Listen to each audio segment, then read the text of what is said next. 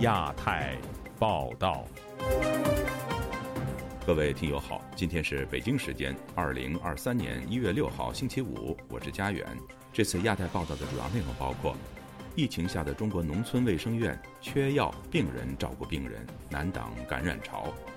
本台专访前美国官员孟天行，一位最早发表公开信呼吁国际溯源调查的学者。中国疫情燃烧下，香港将恢复两地通关，每天六万人北上南下。烟花运动后，多地政府向民意低头。农历春节期间，有条件开放燃放爆竹。人矿一词上热搜后遭全网封禁。接下来就请听这次节目的详细内容。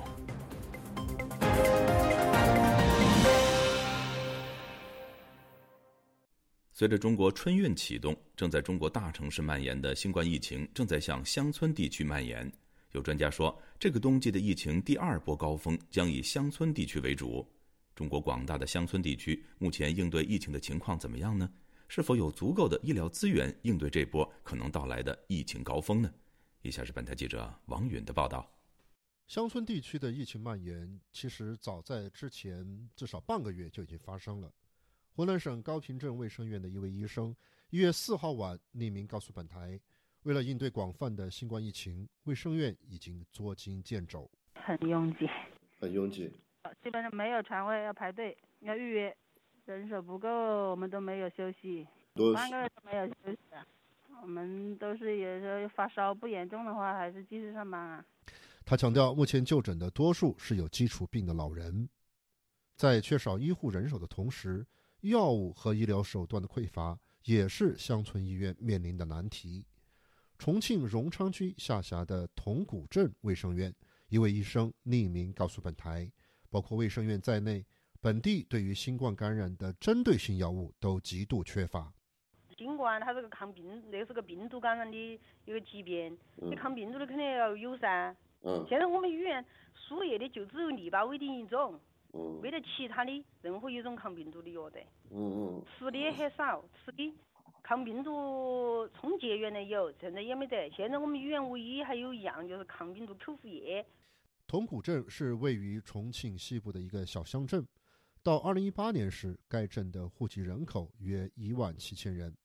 据这位医生介绍，卫生院仅配有两名医生和两名护士，难以处理一些危重病例。遇到乡镇医院无法处理的情况时，新冠阳性病人有时不得不通过自己的渠道寻求到更大的地方去求医。身在广州的一位医生出于安全考虑，匿名告诉本台，他的亲戚多数在乡下，但乡镇一级的医院显然对新冠疫情缺乏准备。我现在都有两个从乡下管到那个那个城里来治疗的。嗯，呃，新冠这个爆发之后的这些这些。比如发热呀，这些等等啊，这东西啊，缺乏这个手段嘛，很多是连那个静脉给药的这个退烧药都是没有的。对于春运可能带来的又一波感染潮，乡村似乎更缺少准备。前述那位湖南高平镇卫生院的医生面对这个问题显得很疲惫。他说：“我们已经达到了极限了，如果是实在是要的话，要上级支援到上级医院去啊。”中国政府方面对于乡村面临的疫情挑战显然是有认知的。去年十二月七号，中国国务院联防联控机制就发布文件，要求乡镇卫生院对辖区内老年人、合并基础病等特殊病人实施健康监测，提前摸清底数，根据健康风险等级实施分级健康管理。但政府的这些政策宣导，落在遥远的乡村，似乎并没有多少回响。长期在医药领域工作的一位先生，化名陆青，接受本台采访时表示，并不看好中国政府最近所宣导的种种对乡村的支援措施。以下为同事配音：各级财政，包括地方财政和中央财政，都没钱了。他们其实是缺乏更多的资源来进行保障和治理的。但他说，应对疫情的困难并不是不能解决，关键是中国政府要有诚意。中国政府如果是真正的把人民生命健康放在第一位，只要放开对默沙东和辉瑞等外国公司的新冠药物的管制，并接受国际援助，就可以解决相当比例的重症和死亡问题。自由亚洲电台王允华盛顿报道。世界卫生组织官员认为，中国低报疫情数字，呼吁中国当局发布可靠疫情数据。与此同时，越来越多国家相继对从中国入境的旅客采取检疫措施。曾经担任世卫组织顾问、积极推动病毒溯源工作的孟天行接受本台专访时就表示，中国的疫情数据不透明，让中国与全世界的民众陷入危险之中，逼得各国只能自保。以下是本台记者陈品杰的报道。美国政府在一月五日凌晨实施从中国入境的旅客需要事先提出阴性检测证明的政策。同一天，德国、瑞典也相继宣布，来自中国的旅客必须出示阴性报告才能入境。在美国克林顿政府时期，曾经在白宫国安会任职的孟天行就表示，各国加强防疫的主要原因是来自中国政府对于疫情的不透明。孟天行说。我不认为入境前强制性的新冠检测会对阻止病毒传播产生重大影响，但我认为这样做是因为中国政府缺乏透明度。如果我们对病毒如何在中国传播和变异的信息所知甚少，其他政府都必须做最坏的打算。这只是旅行方面的强制性检测，是合乎逻辑的反应。在我看来，关键是中国政府并非透明和负责任。因为来自中国有价值和可靠的信息太少，其他政府被迫采取更防御性的态度。不过，中国当局对于各国收紧防疫措施批评连连，指责这些做法是科学政治，也坚持中国的疫情是可控的。前一天，世界卫生组织就发表声明表示，在与中国官员会面之后，从中国提供的数据显示，尚未在当地发现新的新冠病毒变异株。但是中国在疫情上升之际，却低报了染疫死亡人数。孟天行认为，中国政府从二零一九年底疫情爆发初期就没有秉持公开透明的原则，及时与国际分享疫情数据，这也违背了国际义务。中国政府官方统计数据就是明目张胆、具有侮辱性的谎言，这些谎言让每个中国人都处于危险之中。也使世界各地的人都面临更大的风险。根据国际卫生条例，中国有义务向世界卫生组织提供准确的公共卫生信息，但中国政府公然违反这些义务，威胁中国乃至全世界的每一个人，这简直令人发指。孟天行说：“完整透明的资料才能对于追踪病毒变异、疫情防控提供有效的帮助。”这就是为什么我和其他人持续呼吁中国政府，在与新冠病毒起源相关的问题，在疫情传播的真实统计数据上保持完全透明，这样我们才可以追踪病毒变异，为接下来可能发生的疫情做好准备。从二零二一年开始，孟天行就积极推动病毒溯源工作。他与国际数十位科学家和研究人员曾经发表联名信，指世界卫生组织与中国的联合病毒溯源报告受到政治干扰。但是目前为止，无论是世卫组织或是美国政府发布的病毒溯源报告，对于新冠病毒的起源仍是难以定论。我们还是有可能找到新冠病毒起源，但这十分困难。因为中国政府正在竭尽全力阻止，我们仍然可以在中国以外收集证据，可以进行基因分析。如果我们不全面调查问题所在，并解决最大的漏洞，在不久的将来，我们很有可能会遭遇更严重的大流行病。除了继续推动溯源工作之外，孟天行也积极呼吁中国政府立即发布有关感染和死亡的准确统计数据，并共享中国新冠病毒的所有基因测序数据。让世界各国能够有效预防。除此之外，他也表示，现阶段中国政府需要开放进口有效的 mRNA 疫苗，来帮助拯救中国民众的生命。自由亚洲电台记者陈品杰华盛顿报道。经历三年疫情后，香港与中国大陆将于一月八号恢复人员往来通关。香港政府预计，首阶段每天会有六万港人从海陆空不同的口岸北上。陆路口岸将占大部分的配额。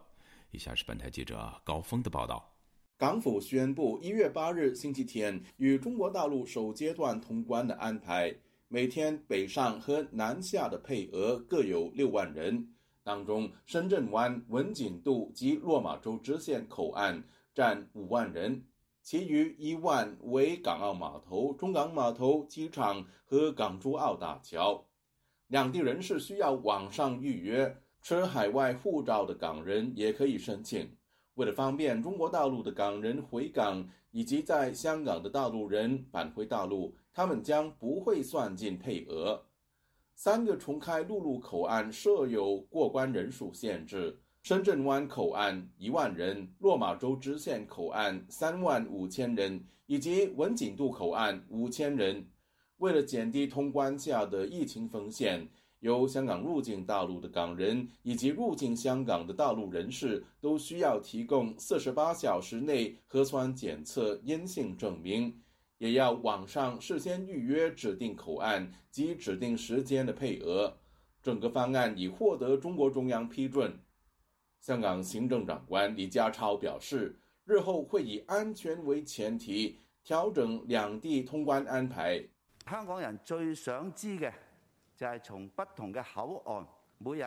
李家超表示，一个月有近一百八十万港人可以进入内地，两个月就超过三百六十万人，差不多是人口的一半。港府会密切留意通关的情况，与广东省和深圳市政府以及口岸办共同检视实际运作，确保安全有序和畅顺，决定进一步增加人数和相应安排的时间。至于来往香港和广州的高铁，将不迟于一月十五日复运。港府表示，高铁香港段已经停止客运服务三年，需要时间为复运做准备，包括演练和试运，以确保运作安全。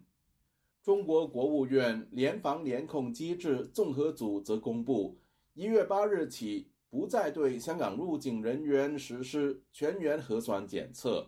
香港居民入境大陆时，若健康申报正常，可以放行；出现发烧等症状，则由海关做抗原测试。一旦测试阳性，属于没有严重基础疾病的无症状感染，轻型病例可以居家隔离，否则要尽快求医。如果由澳门入境，七天内没有到过其他国家或地区，无需做核酸检测。年约四十岁的香港人陈小姐，疫情之前经常往返中国大陆和香港。她认为，港人入境大陆要出示核酸阴性证明有商榷余地。她也担心配额有限，可能出现非法炒卖活动。呃，有一点不合逻辑。大陆的情况比香港严重，要爆发，他们已经在内部已经爆发了，也不是从外部来的人，这是有一点多余的。呃，核酸的测试就是要时间，嗯，拿到结果，要要等那个结果出来，也要等一两天。所以，如果有什么重要的事情要回去的话，就是也不能马上解决他们要回国的需要。这也有可能出现黄牛的情况，可能会会很混乱，申请或者是那个程序是不是很复杂？大部分香港人是会再等一会才回中国。已经等了两三年，所以也不会介意再再等一会。香港复兴经济民生大联盟成员任伟豪表示，疫情之前每天前往中国大陆的港人高达二十万人次，六万人的北上配额肯定不能应付需要。他建议把配额倍增，甚至全面开放。相反，通关后预计大陆游客会蜂拥到香港。对于七百多万人口的香港，可能构成沉重压力，因此南下六万人的配额是合理的。近期，欧洲和亚洲多个国家陆续收紧对来自中国旅客的防疫措施，其中韩国从本星期开始规定，搭乘飞机或坐船从中国大陆入境的外籍人士入境后马上接受核酸检测。他们在检测有结果之前要留在指定场所。法国也随机抽验从中国入境的旅客。任伟豪认为，基于政治考虑，港府难以对中国大陆旅客做出类似的规定。香港香港政府嘅立場就無論如何都唔會話。任偉豪說：從香港政府的立場，絕對不會這樣做。香港不能仿效其他國家對大陸人實施這樣的圍堵。事實上，香港已經撤銷對海外旅客的落地檢疫。香港已經歷過多輪大規模感染，即使大批大陸遊客來到香港，相信也不會構成新的危機。在香港宣布和中國大陸恢復免檢疫通關的同時，澳門政府也公布疫情過渡期結束，一月八日起，從香港、大陸及台灣入境澳門無需核酸檢測，而台港及外國旅客入境後七天內，只要持四十八小時內陰性證明，就可以前往大陸。自由亞洲電台記者高峰香港報道。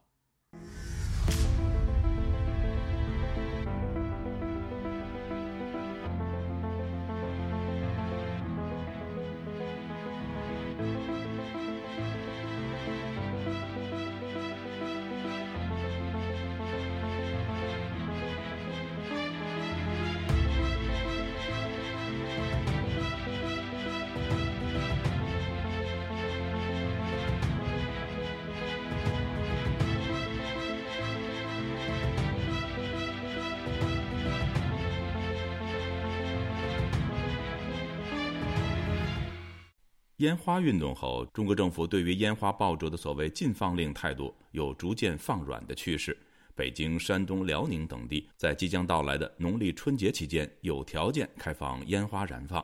中国政府对于烟花禁令的让步，再加上两个月前中国因为白纸运动放宽防疫风控，这是否代表中国人民对政府的抗争起到了一定效果呢？以下是本台记者唐媛媛的报道。过去几年来，中国政府因环境污染与火灾安全等因素考量，颁布禁放令，禁止燃放烟花与爆竹。近日，在疫情封控解除、年关将近之时，民众想用爆竹一扫三年疫情阴霾，但却受禁放令限制，被禁止放烟花。包含动态清零政策在内，政府对于社会过多的控制，逐渐引发民众不满，使中国各地从白纸运动到爆发烟花运动，以抗议、掀翻警车等形式表达不同诉求。对此，旅居纽约的中国政治经济评论人士秦鹏认为，环保与火灾安全考量只是政府禁放烟花的借口，实际上是因为放烟花具有更深层的政治意涵，导致中国政府对民众放烟花有所顾虑。当然，它可以说是安全或者是什么这种清洁原因，但还有一个很重要的原因是中共它本身就是因为这个里边有我们叫驱邪这样的一个含义，而中共自己本身它都要知道自己是一个很邪恶的东西嘛，所以呢，它就是。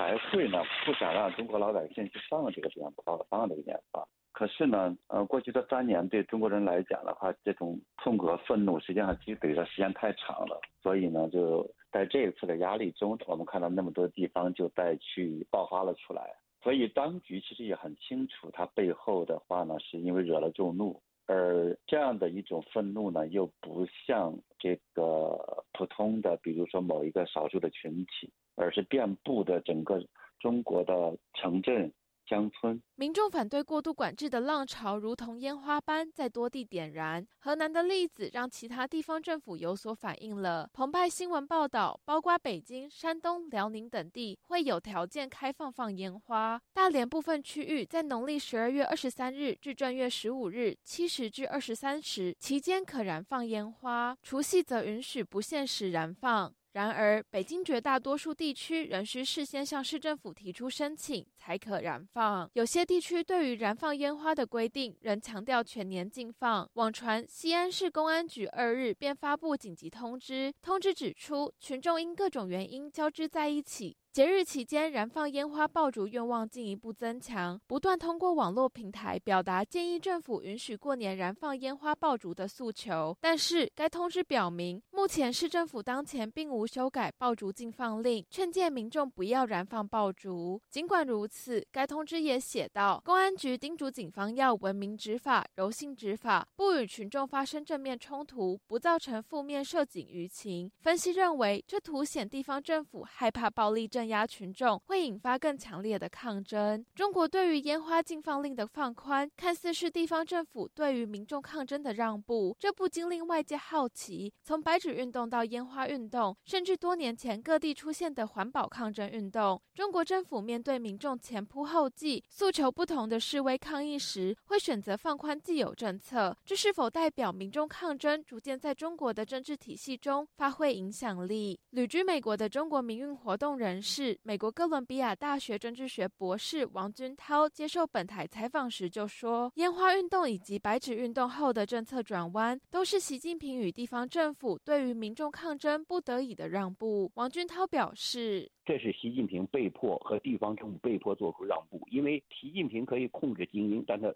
控制不了边缘的这种就是体制边缘的一些大众事件，而这些事件呢，如果要进一步发展，也可能会跟精英结合在一起。特别是如果他要是想下放，他不下放资源给地方政府，地方政府平息不了，只能让步。如果他下放给地方政府呢，这个地方政府底下这些不满的官员可能会用他来对付他，未必会对付老百姓。所以在这种情况下呢，他就。只能要让步。王军涛指出，在中共二十大之后，习近平看似权力到达顶峰，但是他对社会各角落的控制反而因为过度集权而变弱。实际上，他也是他最虚弱时候。所以还有人想说什么打台湾，那我看来这是一个天方夜谭的事儿。就是说，因为他现在根本就不敢把这个兵兵权交给下面的将军，他现在连这个。把这个武警的权利交给地方政府都不敢。不过，王俊涛认为，像白纸运动和烟花运动等边缘事件，需要精英阶层的支持，才有办法撼动中国的威权体制，否则将会雷声大雨点小，不会有太大的民主化成效。没有一个体制里面的这种力量的回应或者支持，或者用这样的一些运动的话。那么实际上，这些运动本身就像我们二十世纪后期啊，最后的几年中间的那些工潮和二十一世纪反强拆、反征地这样运动一样，还是可以被控制住的。秦鹏对于烟花运动助力推动中国民主化的效果，则有不同看法。他认为，白纸运动和烟花运动出现了动摇政府决策的成效，这些成果会鼓励民众持续反抗，最后瓦解中国政权。反抗，我们就看到呢，它是。有不同层次的这种需求，有的人实际上是从骨子里将已经认识到了中共是万恶之源，他就除非是把中共是给推翻掉，否则的话是不可能解决这些问题的。但有的人的话呢，他只是想表达一种愤怒，然后的话呢去发泄一下。所以的话呢，中共他也是想通过这种让步的方式，能够去释放他他所想象的大部分人的那种怨气，或者是那种。呃，愤怒，但是呢，就是这样，它这里边带来两个问题。第一个呢，就是中共的让步会让很多的老百姓，不管是你白纸运动让步，还是反抗风控让步，还是说现在的烟花运动让步，都让很多老百姓这种有一种心理的一种鼓励，大家认识到说你反抗是有价值的，是可以成功的。中共也是会害怕、会妥协的，所以呢，我们再有一些问题就要继续反抗。秦鹏说：“另一个问题是中国政权过去数十年靠高压统治维系，如果政府现在开始退让，政府的应对体制就会开始崩塌。因此，若是民众持续反抗，中共政权最终将会垮台。”自由亚洲电台记者唐媛媛华盛顿报道。近年来，中国互联网言论审查越发严格，但无法阻挡中国网友们的智慧创造新词。近日，所谓“人矿”一词走红网络。随即引来官方屏蔽，成为敏感词。有学者认为，在中国官方眼里，人的价值不在于实现个人追求，而是为国家统治机器创收。中国人现在已经认识到这一现实。以下是本台记者经纬的报道。人矿一词近日在中国社交网络上流传，人矿就是把人当成没有感情的矿产资源，即读二十年书，还三十年房贷，养二十年医院，从生下来就被作为消耗品使用的中国人。该词最早可追溯到一九八四年，由中共官媒提出。一九八四年三月，党媒《人民日报》的一篇专栏文章中，首先使用“人矿”一词。二零二零年中旬，光明网发布一篇题为《高质量发展的人力富矿：中国拥有一点七亿人才资源》的文章，并称要让人口红利叠加人才红利，为中国的高质量发展提供强大的智力支撑。人矿这一概念再次受到外界关注。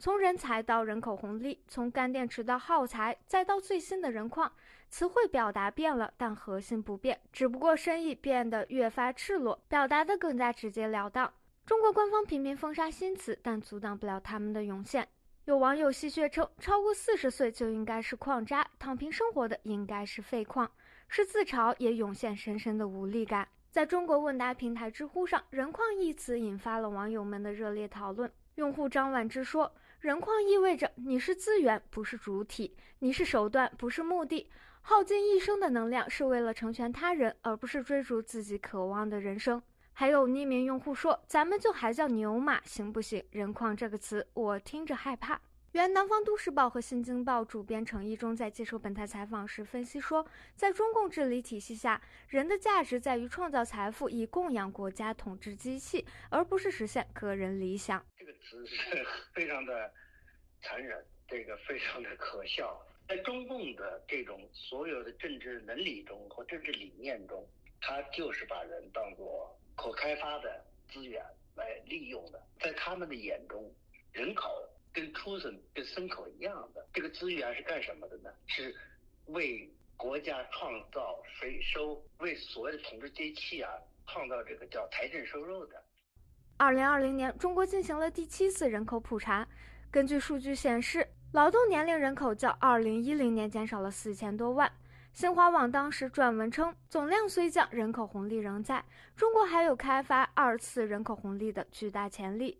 全美学子联董事陈闯闯告诉本台，早在建国初期，中共前领袖毛泽东就屡屡提出“螺丝钉”“一块砖”等概念，将集体利益置于个人利益之上。就是中共当局对呃对人民这个态度，并不是最近才表达的，包括他们几十年前就是说，整个机器上的一个螺丝钉啊，然后或者说是一块砖啊，要用到哪里都行啊。对于中共的这个统治者、最高统治者和整个的这种统治阶级来、统治阶层来说，他们从来都是把人民当成这样一个他统治下的工具，为他创造效益。他从来不是说啊，这些人民是这个真正赋予他权利的，他要为这服务的，他从来没有这么想过，他是从来。都是为自己来服务。人矿让人不禁联想到当年北京清理低端人口一事。二零一七年，时任北京市委书记，在中共二十大上飞升为政治局常委的蔡奇，下令全城清理低端人口。在京的外来务工人员被警察和安全检查人员勒令搬出官方认为是危险或非法的建筑，成千上万的农民工流离失所。而这些在京的务工人员撑起了整个城市的运转，却无人顾及他们的死活。陈闯闯认为，这些年来关于“九九六”工时等争议，已经让一小部分中国人觉醒，认识到了自己是被统治者这一现实。他认为，觉醒是反抗的前提。这两年多以来，中共的这样一个极端的这样一个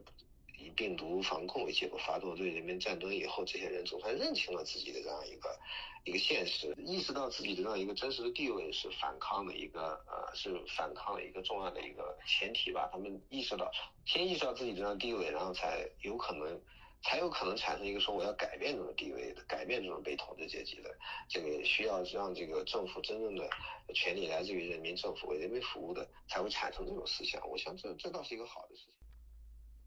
自由亚洲电台记者经纬华盛顿报道。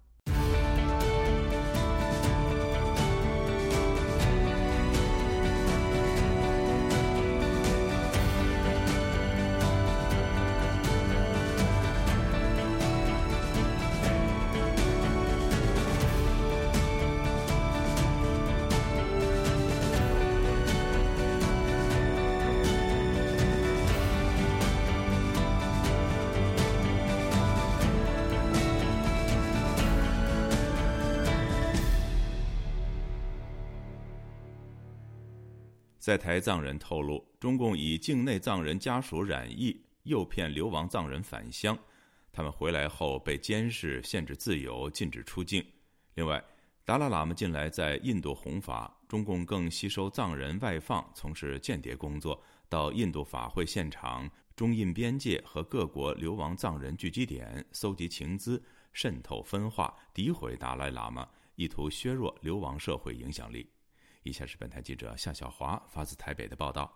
维权网一月四号报道，有消息指西藏自治区统战部国外藏胞工作办公室近年开始胁迫流亡藏人家属，谎称自己患有重病，利用海外亲人急切返乡探亲的心理，诱骗其回国定居，以实现争取国外藏胞回归的政绩。事实上，亲属并没有生重病，探亲的藏人回国发现受骗之后，中国禁止其再出境。根据归国藏胞的政策，他们只能被安置在自己的家乡，心灵处在极大的痛苦之中。因为西藏严厉的封锁消息，这一类群体的生存状态急需得到高度的关注，保障他们自由迁徙的人权。自由亚洲电台五号向在台藏人福利协会副会长丹增南达询问，他证实中共宣称西藏新冠疫情严重，变本加厉，压迫境内的藏人，欺骗流亡在自由国度的家属，指亲属染疫病重，快快回国探望。丹增南达叙述他的亲身经历：我家乡那边也是有这这种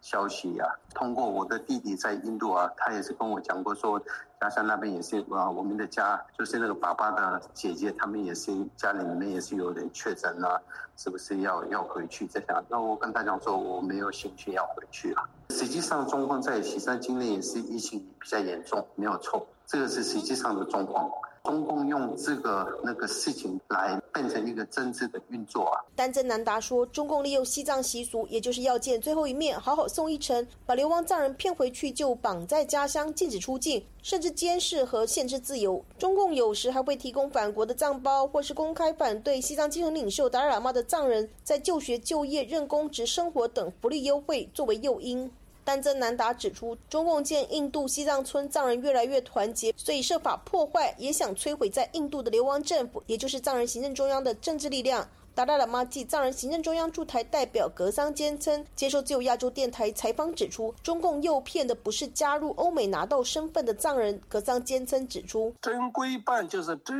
取国外藏胞回国定居办公室，这是统战部下属的一个机构。那他们以前最先是他们用那种统战的方法来制造藏人之间的矛盾，然后有些藏人由于跟西藏流亡政府，包括西藏流亡政府的有些官员的不和，他们制造这些矛盾，诱骗他们回国。回国定居以后，如果你这个人真正的有很大的这种影响力，当然他们会也给你有一最先会给你一些。啊，比较好的安置，但是你像一般非常啊没有任何影响力的，你到那边以后，你以前你出生在什么地方？比如你出生在非常偏远的一个农村里，你必须在另一个地方去居住，而不能留在像拉萨、日喀则或者说其他西藏藏区的一些大的城市里面。这样，他把它稀释到整个藏区的各个地方，让他们没有任何的这种生存能力。这是中共的做法。格桑先生提到，两千年后中。中共威胁海外藏人，如果不归国，其父母或是家族亲属会被工作单位开除。现在则谎称家人病危。他说：“右派回国，回国以后就不让再出来。所以这些计谋，这都是他们啊一个地方能够争取了多少藏胞回去定居，变变成所谓的统战系统的干部的政绩来考核。所以他们是。”无所不用其极啊！不过，格桑坚称表示，虽然中共使用各种诱骗以及欺诈的伎俩，并没有发生大量藏人归国潮。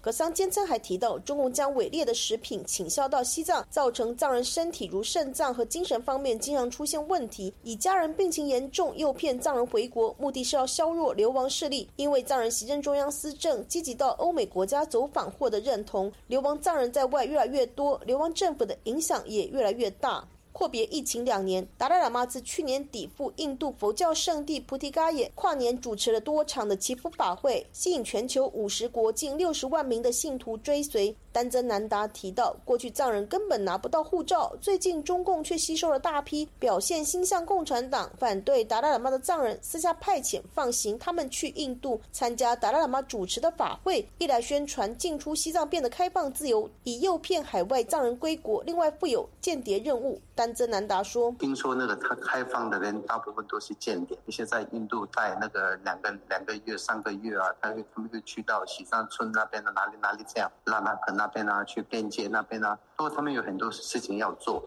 做些什么？如果是说有一些人拍到那个拉达克那边，就是印度跟中国的边界那边现现在有冲突啊，那个地方那边那个印度这边的西藏人他们怎么反应啊？这个上面，这些都是他们要这些消息要要那个传到那边的，他就会按那个哪一个西藏人比较适合，他会就这样安排。他也会在那边渗透中印边界就对了。当然了，丹增南达指出，中共渗透中印边界也是重点。中印边界印军中有很多藏军，喜马拉雅山一带也有许多印度身份的藏传佛教徒。一些藏人被派到藏人行政中央所在地达姆萨拉，或是派到印度南部拉达克，也会到印度以外流亡藏人所在的美国、瑞士等地去收集情报。丹泽南达提到，他在印度的弟弟和藏人朋友在法会就接触到这些从事间谍工作的藏人。他说：“如果是你真正的来参加法会的话，你的你的生活意的那个注意力都是在那个学习上面的，这样就会你会分得出来。”嗯，那他们在干嘛？那有有的一些就会去那个印度那边有国外人进来的时候就要那边报名啊，然后他会去那边就是看那边的谁谁来这些的这些的那个他的动作对不对？这个很明显，他是不是不是唯一来参加法会？对。丹增南达还说，中共也会设法渗透至印度外交部办公室，看看有没有渠道可以搜集情资。印度政府和西藏流亡政府也关切此事。对此，葛桑坚称表示，目前具体还没有听说相关个案被公开。但葛桑坚称说，好长一段时间以来，基本上暂时出不来了，已经都出不来。但是能够出来的很多都应该会有一些。啊，任务，那这个基本上可以预料，也说可以预估。自由亚洲电台记者谢小华台北报道。岁末年终，中国多地持续上演讨薪潮。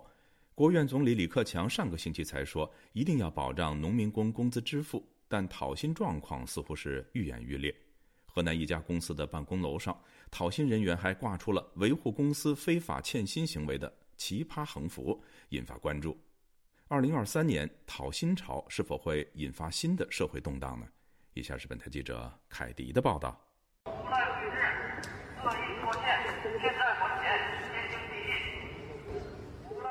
刚才您听到的是网络流传的一段视频，工人在辽宁沈阳汇智地产的办公大楼内挂起讨薪横幅，并用扩音器大声宣读其中口号。近两个月来，中国网络平台上出现大量有关讨薪问题的视频。名叫安东尼的网友就在推特上搜集转发了约四十条全国多地讨薪视频，都是从一月四号到五号的，并说就发这么多了，太多了。从标题来看，这些视频中包括一月四号广东中山某制衣厂工人讨薪，一月五号北京建工集团工人讨薪，一月五号山东银光豫园工人讨薪。另外，同一天还有河北涿州、山东中建五局、河南孟州广济药业、吉林长春净月劳动局以及内蒙古赤峰松山区等多地工人讨薪。据中国官媒新华社报道，中国国家总理李克强去年十二月二十九号在国务院相关会议上作出批示，要求保障农民工工资支付。并表示，目前两节临近，农民工拿到辛苦钱过年的愿望十分迫切，因此要确保农民工及时足额拿到工资。会议上，中国国务院副总理胡春华也表示，今年以来受多种因素影响，欠薪问题出现较大反弹，根治拖欠农民工工资工作面临更加复杂局面。总部位于美国的非政府组织中国劳工观察负责人李强告诉本台，拖欠农民工工资现象在中国一直存在。据他们的统计，由于疫情原因，今年这种讨薪事件出现频率显然比以往更高。就是我自己内部的一个搜索平台，就从一号开始吧，我看都大概有二十五起这个讨薪事件，你知道吧？这这种情况上是比前的话变得更多。那么，它最重要的一个原因就还是因为疫情，你知道吧？广州一位葛律师在接受本台采访时说，他最近也处理了一些讨薪案件，法院的处理还是可以。但至于执行时能否把钱讨回来，则是个问题。欠薪这个人呢，他也现在是基本上也都倒闭了，他也得自己自己干活去。嗯，但是他认可，但是要给他缓几年，是吧？但是去年执行了一年了吧？嗯，他还给了，是吧？但是下半年出了一些问题，又停了。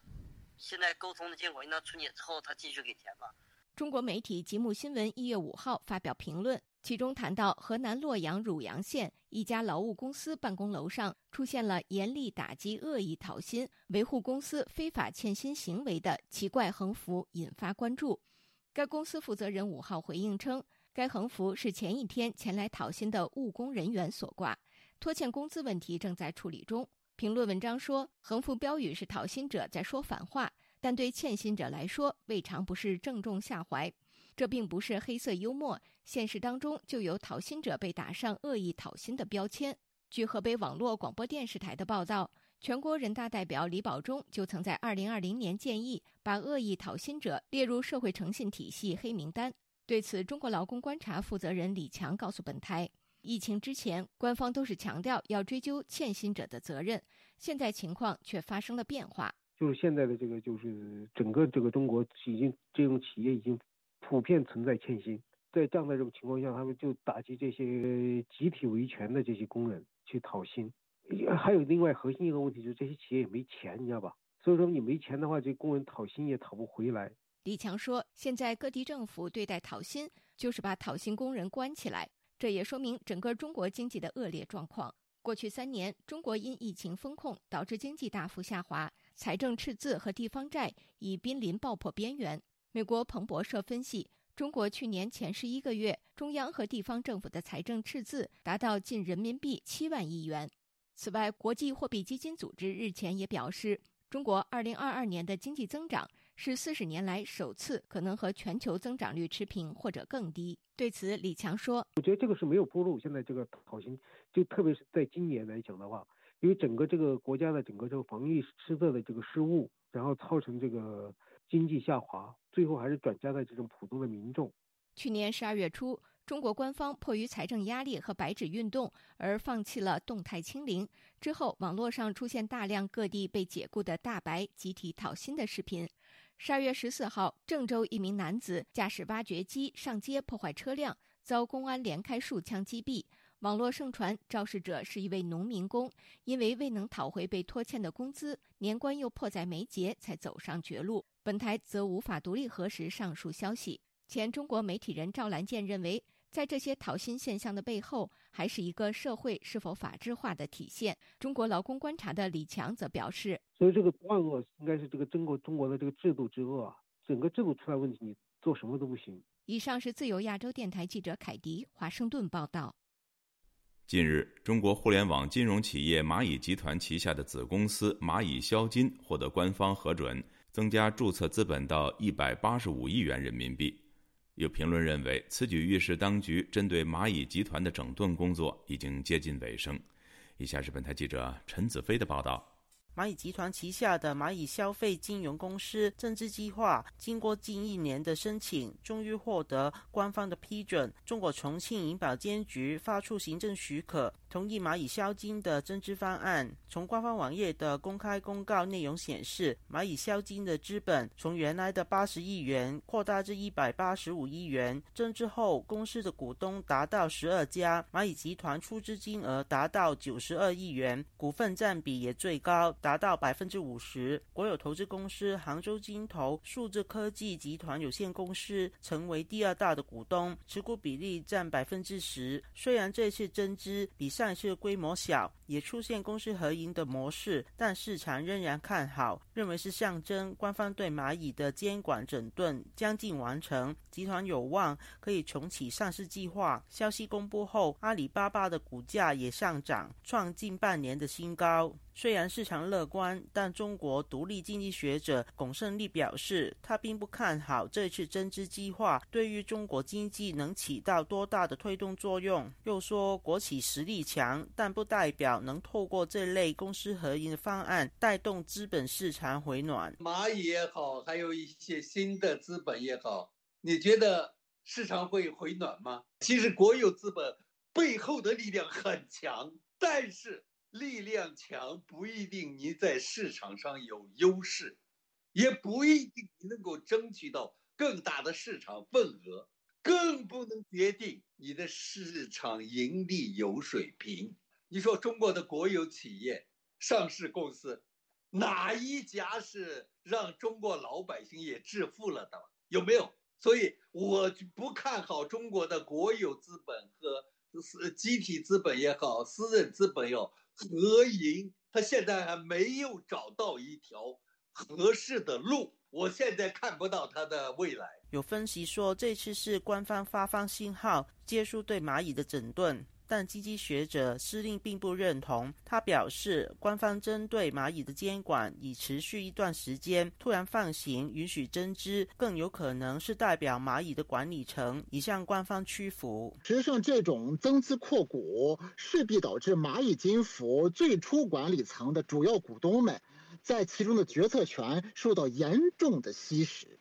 从金融股权学的一个知识就可以看到，它看似呢啊比以前肥壮了，但事实上是变成了一个任人宰割的一个案板上的一个肉。那中国政府事实上软硬兼施的这个办法和蚂蚁金服管理层这个拉锯呢，现在等于是蚂蚁金服的这个管理层彻底等于认输了，只能交出他们的控制权和管理权。这是对于蚂蚁金服进行进一步整顿一个更加深入的一个阶段的开始。施林表示，这是增资涉及一百多亿元。如果在中国经济好的时期，相信国有企业应该可以持有更大的控股权。但从这一次调整后的控股分布分析，国有企业只是占百分之十，也有其他的民营企业加入，成为没有话语权的股东。可见，经历三年的疫情，中国政府的财政状况和实力都已经不足。为什么中国政府必须要借民营资本来收购蚂蚁金服呢？就是因为他缺钱嘛，拿不出这么多钱来。中国的国务院的国资委也好，财政部也好，地方的国资委一下子拿不出一百亿，所以说他们只能够呢找一些这种含有民营资本的，但是占不了多数股份的这么一些国有控股企业，运用这个杠杆撬动民营资本。这些民营资本是被迫跟着这个中国政府这个风向呢，然后把这个钱呢就被带入到了蚂蚁金服的这个新的资金池当中。中国政府一石二鸟嘛，带动更多的民营资本，弥补他现在。财政亏空的这个不足，又可以完成他呢对于蚂蚁金服的这个实际控制权夺取。他又说，像蚂蚁这种巨人企业也敌不过官方瓜分，他们辛苦经营的命运会影响到其他民营企业家继续努力发展创新的动力。相信如蚂蚁般具有实力的民企将会在市场慢慢消失，也会使中国的市场同步失去了过去几十年的活力，将会严重打击中国经济发展。就亚洲电台记者陈子飞报道。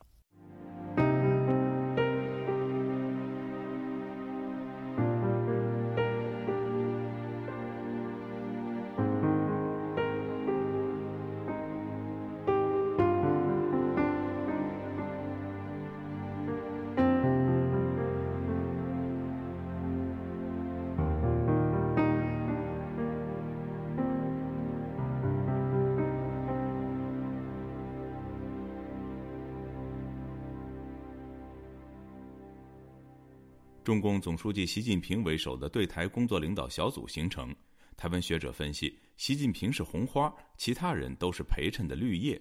对台方针还是习近平一人说了算。对台工作方向预料会加强促统，并跳过台湾政府，与中共认定的所谓有识之士进行政治协商。以下是记者夏小华发自台北的报道。中共中央对台工作领导小组长、副组长和秘书长，依照往例，分别是由中共总书记、全国政协主席和中共中央外事办主任担任。对应中共二十大后的常委排名，应该是习近平、王沪宁和王毅三个人掌握对台工作的主要职务，外加新任的中国国台办主任宋涛。预料为对台工作二把手的中央政治局常委王沪宁，曾经有八年担任中共中央政策研究室主任，是江泽民、胡锦涛、习近平三位总书记的主要撰稿人和智囊。前外长王毅曾任国台办主任，主责外事与台港澳工作。宋涛曾任全国政协教科卫体委员会副主任，以及中共中央对外联络部部长，出自外交体系。台湾东吴大学政治学系助理教授陈芳宇接受自由亚洲电台采访分析，宋涛一上任，在今年初的第一期《两岸关系》杂志发表文章，内容就提到了坚持和平统一、一国两制的方针，并说，在一个中国原则和九二共识的基础上，与台湾各界有识之士就两岸关系和国家统一开展广泛深入协商，共同推动两岸关系和平发展，推进祖国和平统一进程。陆梅还细数宋涛的文章出现了七次的和平。陈方宇说：“这其实就是二零一九年一月二号习近平的讲话以来的具体实现啊。中国其实从这段时间以来都已经讲得很清楚嘛，就是要开始促统政促进政治协商，而且这个协商的前提就是台湾接受一个中国原则，然后还有就是接受这个所谓的九二共识的一国两制的台湾方案嘛。那其实中国不管再怎么换，其实这个趋势就很明显，就是习近平一把抓所有的这个领导小组，当然对台小组也是不例外啊。所以说这几个人，其实我我根本觉得不需要去分析他们过去会怎么样。台湾的国策研究院资深顾问陈文甲接受自由亚洲电台采访也说，无需要点兵点将，看习近平这三年的防疫政策。他从极左的动态清零到这个极右的躺平不不干不管，那这都是他一个人说的做了一个决定。没有配套，没有一个缓冲，所以是很可怕的。邓小平以后啊，其实都是多人一党专制，现在是一人一党专制，他说了算。最重要掌握到这个习近平他到底他的这个思维是什么，他的意图是什么？不管是这个哦王沪宁、王毅哦哦宋涛这些人哦，都是只是呃一个绿叶红花。还是呃，习近平。陈方宇分析，二零一九年之前，中共没有说要促进政治协商。他举例，原本只是要反毒啦，艺人呐，哦，就是歌星啊、演艺人员到中国去去工作，你你只要反对台独就可以了。但是现在不是，现在是你不只要反对台独，你还必须要支持统一。就像是以前马英九说不统不独不武，这样就可以了。你只要不支持独立就可以。结果马英九下下台之后，中国官媒还骂他说。你怎么可以不支持？你应该要反对独立啊！哦，你应该要支持统一才行啊！你不能不支持，你知道吗？就是那个程度已经不一样了。至于习近平说要促进政治协商，陈方宇举例：突然间进了台湾的农产品，然后就邀请那个金门的立委跑立委跟县长去中国协商，这也是一种政治协商啊。所以说，他们开始的这个姿态是是去促进、去邀请。现在只是用邀请哦，之后就是用强迫了，请台湾的各个层级去对话，去以他们的那个框架去做各种协商。